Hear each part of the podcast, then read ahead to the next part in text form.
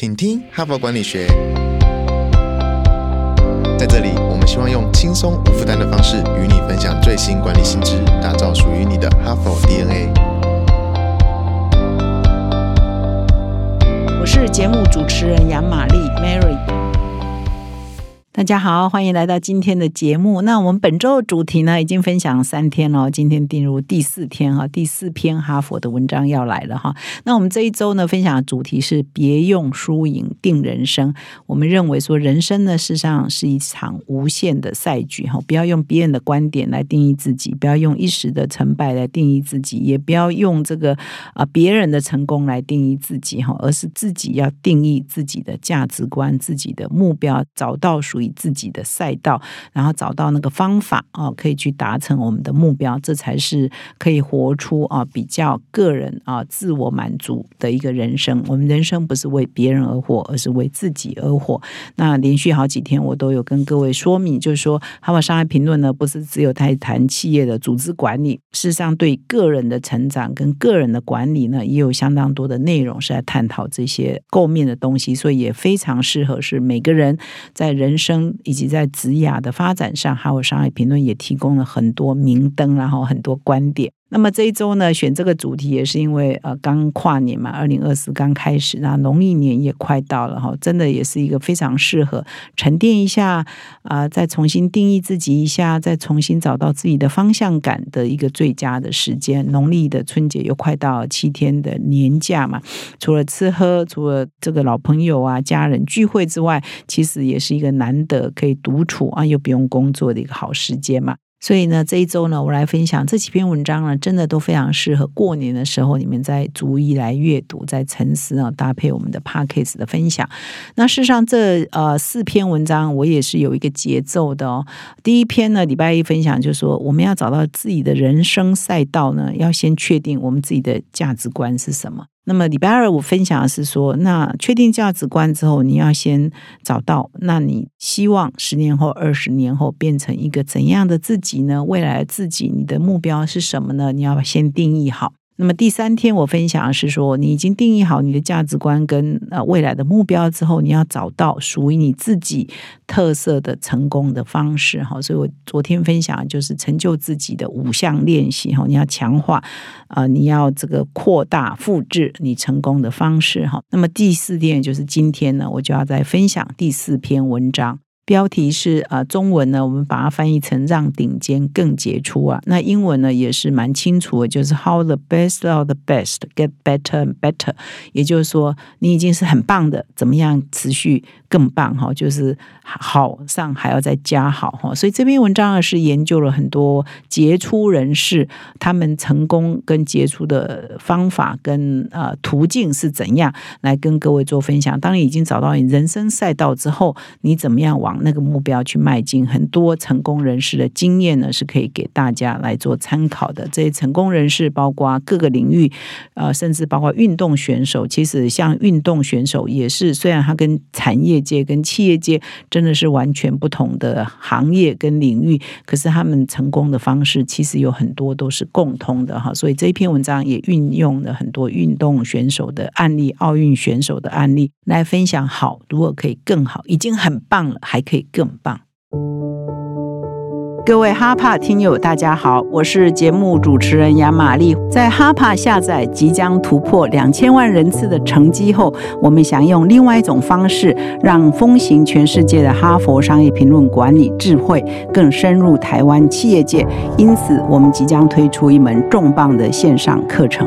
这个课程将结合我三十多年深度访谈超过一万个成功人士的心得与经验，并以哈佛商业评论创刊至今超过一百零一年的管理智慧为基础，精华浓缩成一门六小时的课程。我们设计了自我管理、培养领导力、团队管理、策略管理四大篇章，让你由内而外、从点到面，一步步补强台湾教育缺乏的管理思维。为了设计出更符合需求的课程，邀请你现在就点击下方说明栏连接，帮我们填写问卷，抢先预约三百元的课程折价券，并享有抽三名免费课程名额的机会。希望透过这个课程，帮助每一个人成为在职场上更成功的领导者。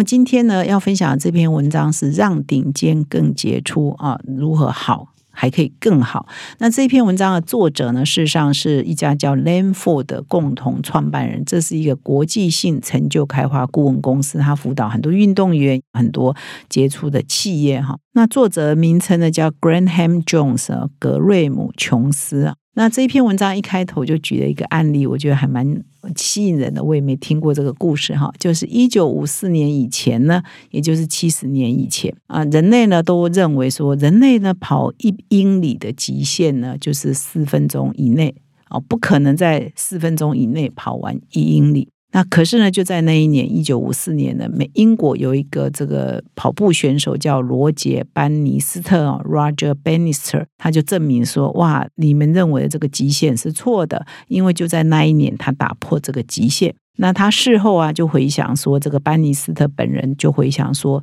呃，他在之前也是很多医生、很多科学家都跟他说，没有人能够打破四分钟跑完一英里的极限，想要这么做的人一定会死掉。那所以呢，当班尼斯特跑到终点线不到四分钟的时候呢，他真的以为我是不是死了哈？当他瘫倒在这个终点线要爬起来的时候，他心里头就想说。我是不是死了哈？我一定是死了哈。那事后就证明说，哎，人类的潜能极限啊，这个可以无限的挑战极限，挑战很多的不可能，就跟商场上一样，我们也是可以不断的挑战很多的不可能。因此呢，也得到了一个结论，就是人类最大的障碍就是自我设限、自我心理设限，而不是真的是外在给你设限，或者是真的自己的体能有限制，而是你能够啊不能够激发出你的那个潜能哈。所以呢，这篇文章的作者就说，他大半辈子都在辅导奥运跟呃运动的选手，大部分都是奥运的冠军。那选手的领域呢？呃，各个运动的赛事都有，包括说柔道的啦、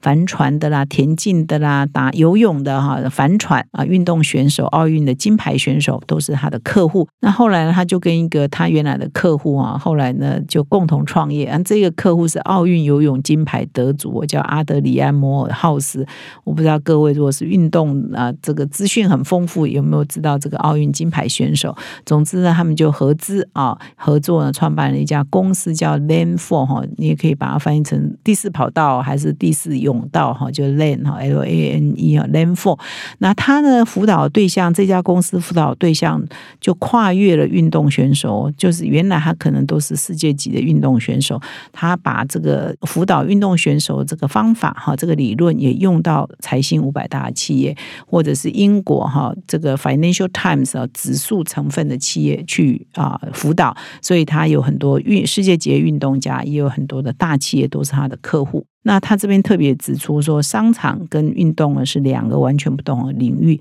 可是要在这个领域出类拔萃的人。其实道理都是通的，啊，都是一样的，都是要用一样的方法，一样的坚持哈。所以他也特别提到说，在这个两个领域要出类拔萃的人，都不是光靠先天是不够的。当然，你先天要有一定的资质哈，当然你不能太笨啊，呃，太学习能力太差，这种先天的能力是具备。但是后来可不可以出类拔萃，都不是只靠这个先天，而是要靠后天，后天的努力跟后天的这个呃心智哈。其实现在。都非常强调的是，除了你的努力，除了你的 I Q，除了你的 E Q，你的心智 （mental toughness） 坚强的心智呢，才是能否出类拔萃的关键哈。所以这里就特别提到，要有坚强的心智哈，才是不管你在哪个领域可以出类拔萃的关键。那所以延续我们礼拜一到礼拜三的分享嘛，当你找到你的目标，确定了自己的价值观，也认识到自己在哪一个天分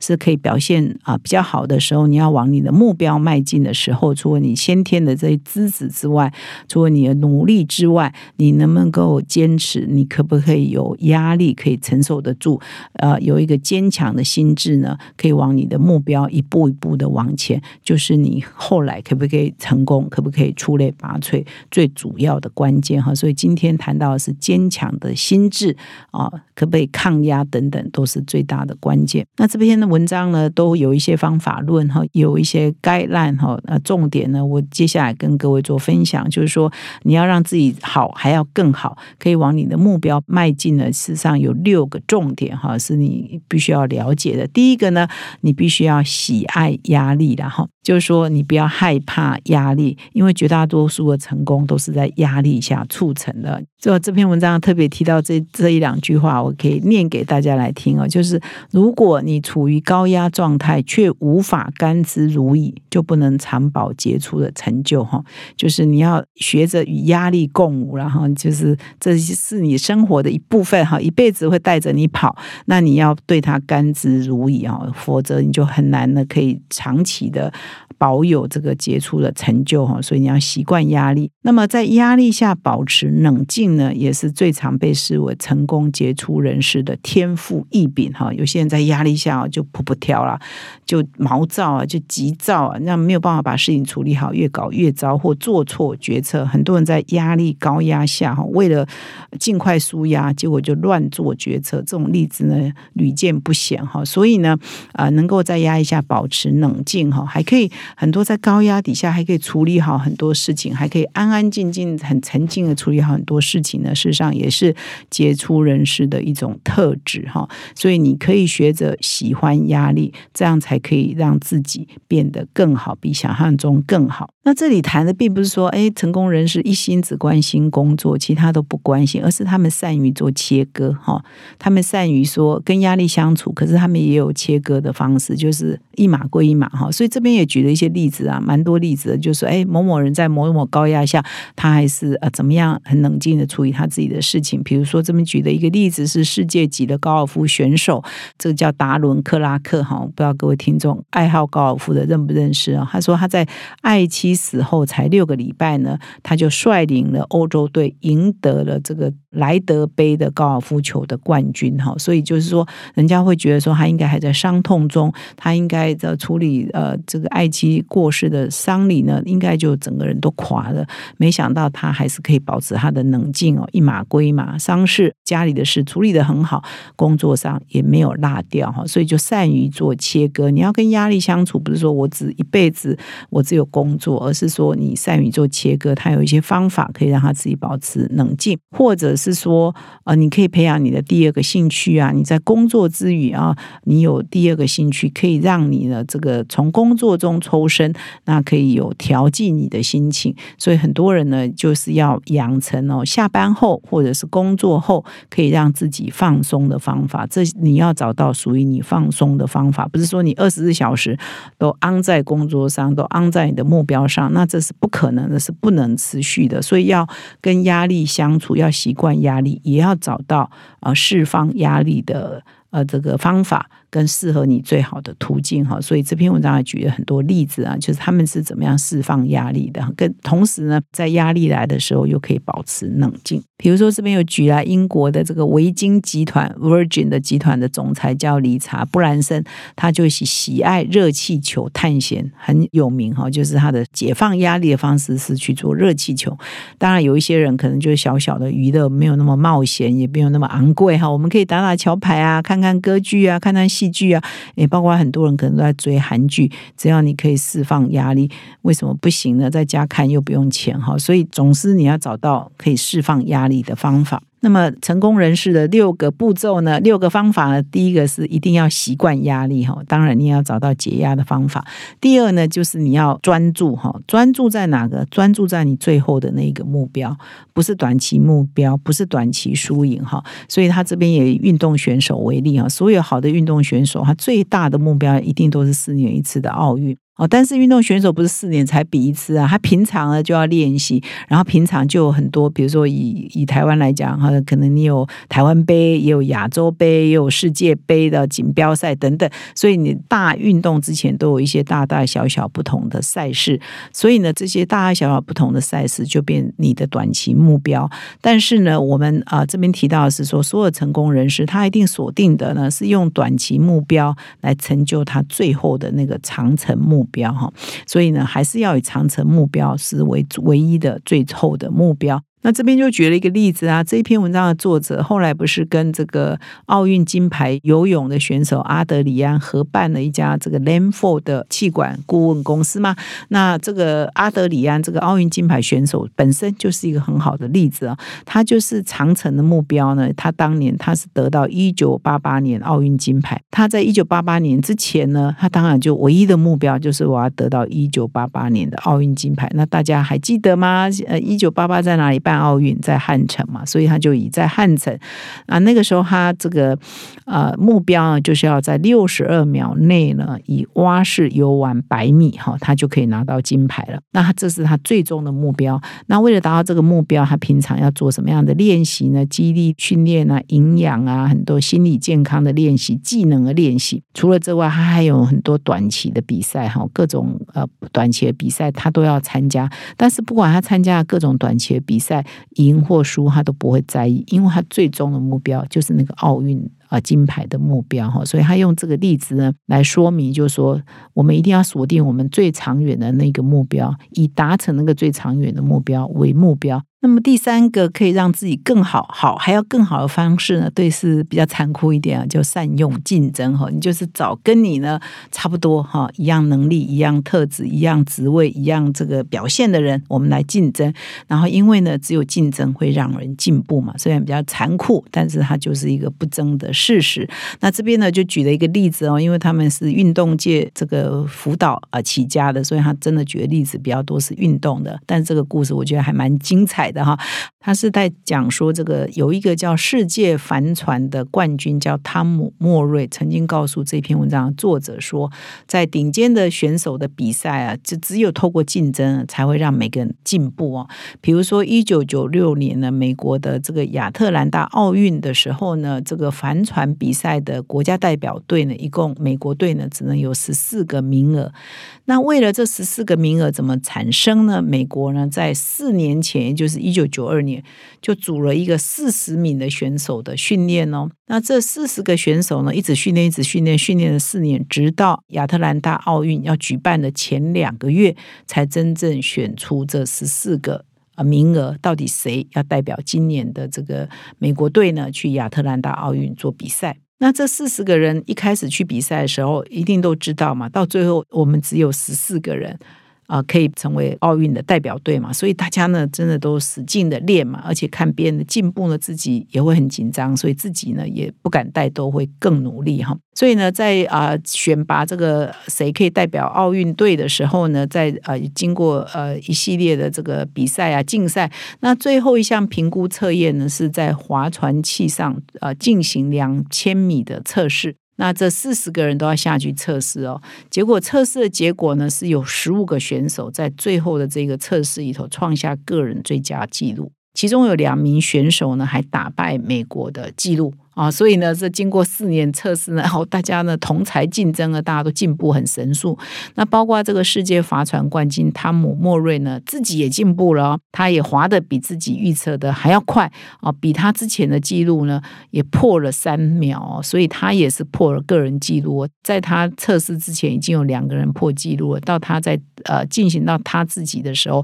他也是破了他的记录哦，所以他自己呢后来也被选上这个变成美国的奥运代。表对，所以呢，不要害怕竞争哈。厉害的人呢，都透过竞争来让自己更进步。虽然稍微残酷一点，但是呢，是可以让自己进步最好的方式。那这篇文章呢，还有第四个重点、第五个重点、第六个重点哦。我我想我今天没有办法完全讲完哈，不过我还是把这些重点呢啊大致说明一下。第四个特点呢是自我再造哈，第五个特点是庆祝胜利，第六个特点呢是求胜的意志，然后就是我赢的意志，这一定是要有的，绝对啊在比赛前啊，在呃出师之前呢，绝对不要呃让自己觉得啊没关系啊输了也没关系啊没关系没拿到这个案子也没关系。啊，没关系，这个业绩没达到也没关系，一定你一定要有那个达成目标的企图心，永不放弃的那个企图心，绝对不能够越放过自己了哈。很多成功人士是绝对不会放过自己。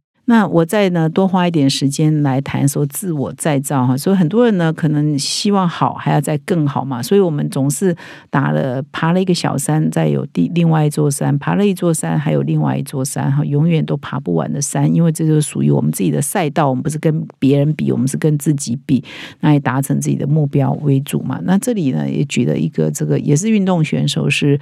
呃，英国的一个选手叫弹跳运动的选手叫苏雪敦呢。那这个选手呢，也是这篇文章作者的负责辅导的，他是担任这个选手的教练。那他当他担任他教练的初期呢，事实上他已经是很棒了，在英国呢已经最好的这个弹跳选手。那如果你的企图心不强，这样就够啦。但他的企图心很强，他要拿世界冠军啊，他变世界最会弹跳的女性，不是只有英国最会弹跳。所以你如果再好，已经很好了，可以再更好，再更好。从国家的冠军变世界的冠军，所以他们就设了一系列的这个训练的计划、自我再造的计划。那很多运动选手其实是你越了解越觉得运动是一个很综合的科学哈。你一个运动选手要好，做他的技能要好，他的心理素质要好，呃，而且现在还有很多的呃 AI 啊等等来辅助他们，提供他们的练习嘛。所以这位呃选手呢叫苏雪敦呢，也是